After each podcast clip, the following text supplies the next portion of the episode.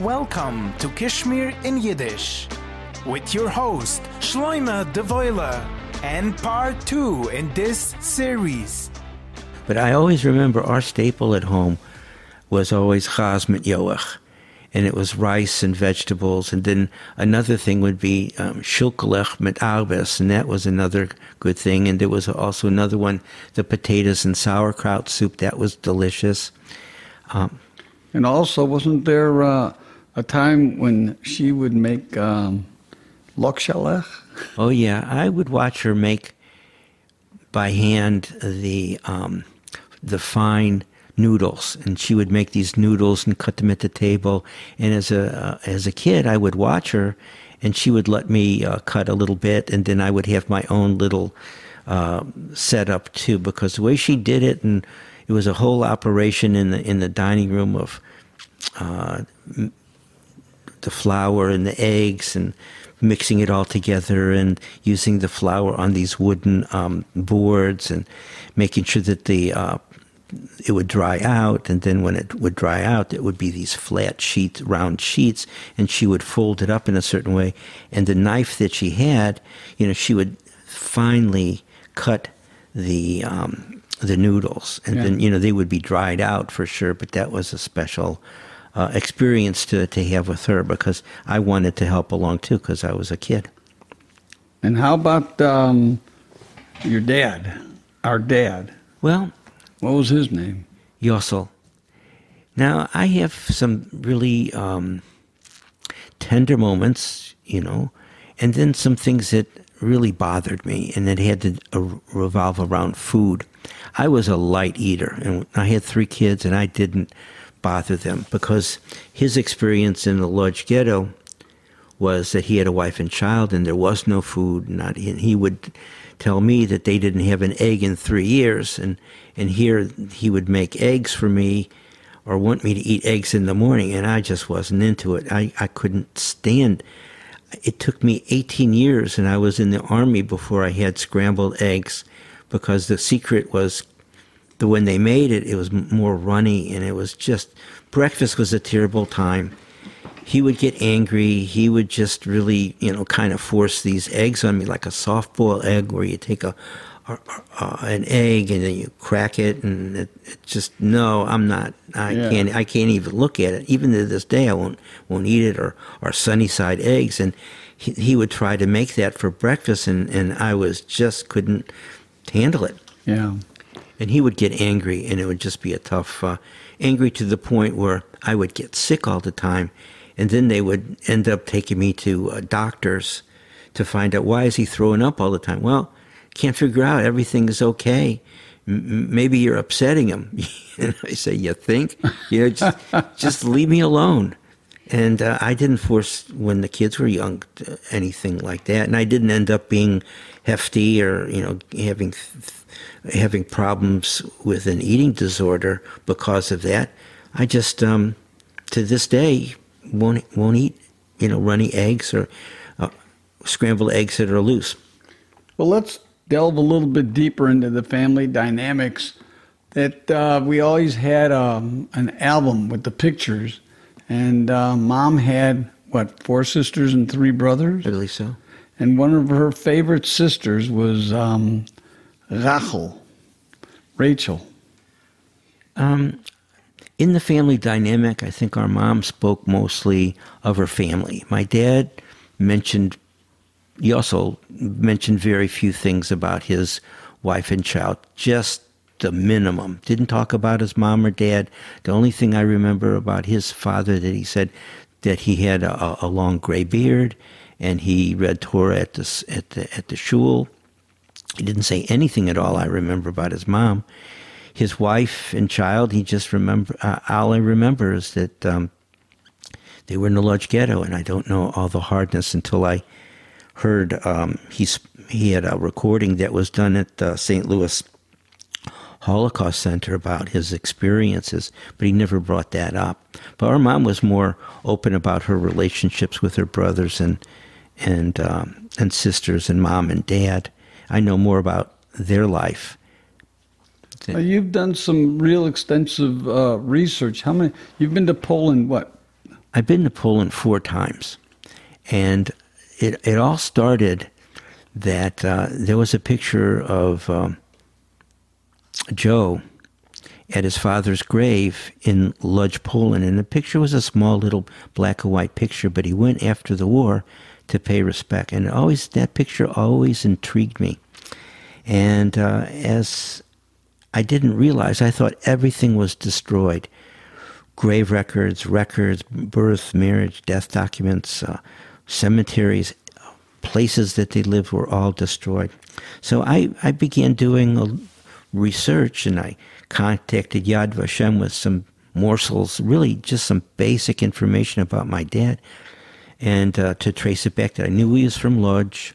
I knew his last name. I knew his name. I knew he was an upholsterer. He went to upholstery trade school, and he lived in the area of uh, Poland, Górny And that was uh, a start. And I, I wrote to the Lodz community, and I just found them on um, on a site.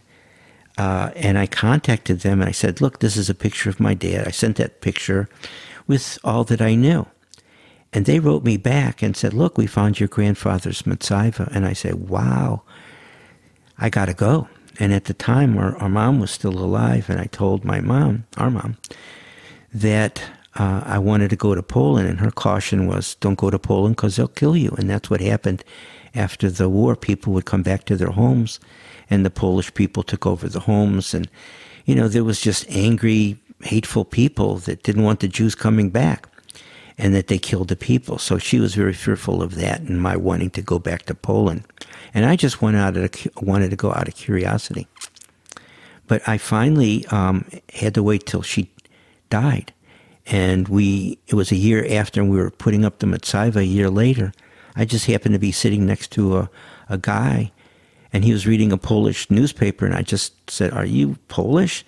And we started a conversation and I told him of why I didn't want to go to Poland. He said, You know, it's not like that. And when I got home, within three weeks, I made a plan to go to Poland. And I went to Poland. I wanted to go to, to Lodz, to Skarżysko, and possibly Szydłowiec. And then also, uh, I, I left from there. I went with just bare thing, just to see places. I could Google the addresses whatever I had from Yad Vashem, I had a, a, an address where my father lived, where he lived before the war, because the, they kept records. The Germans kept records, and I knew his address where he lived before the war. He was married, and where he was in the ghetto. And uh, I went to Poland with some really basic information. But when I did go go to Poland, somehow I had the right sense to take all the birth documentation that they had when they applied for citizenship. I just brought it with me. And that was very important because I ended up uh, going to Poland and my I was only going to be in Poland for five days, but I ended up the first day being in, in, in Lodz and finding the uh, the Jewish center there and and and ended up it was uh, Yahrzeit for our mom, and I did Yahrzeit uh, prayers at the at the synagogue for um, for Saturday night uh, services because I got there on Saturday, and this was um, Havdalah services, and at the synagogue there were all these Hasidim, and I just happened to meet one earlier in the day, and I just got to Poland, and I didn't get any sleep because I was so excited, and here I was wandering around um, Lodz, Poland, and I found this Jewish center, and just I had a map out of where to go. But I, I ended up staying for services, and it was just off, I, I would call off the map experience. But I did go to where my dad's neighborhood was and walked around. And then at the end of the day, I was looking on the, um, the map, and Lodz is a pretty good sized city, that there was a, uh, a records office. And I said, Oh, let me go by the records office tomorrow and I brought my uh, birth documentation of my dad, and I find out that I, that's where the records were. It was the archive office. And the person there I understood English, and I explained to him, I showed him the information I had.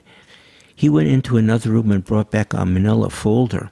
And this was before things were starting to get documented on microfilm and on email or, or uh, that you could go do this online. So he brought back this manila folder of Kupfermint's, which was a kind of a not a, a great popular name. So I went through it, and then lo and behold, I see my father's father's name, and it was what's called the postal record of the people uh, that lived there, and it had their address, it had where they where his mother and father, the dates that they were born, and where they were, were from originally, and all the his brothers and sisters when they were born. So obviously, this was a great treasure of information. Yeah. So how many brothers and sisters did he have? You know, off the top of my head, I don't know, but Yeah. I I do know that um, he was the second from the youngest, and his younger um, sister's name was Rachel.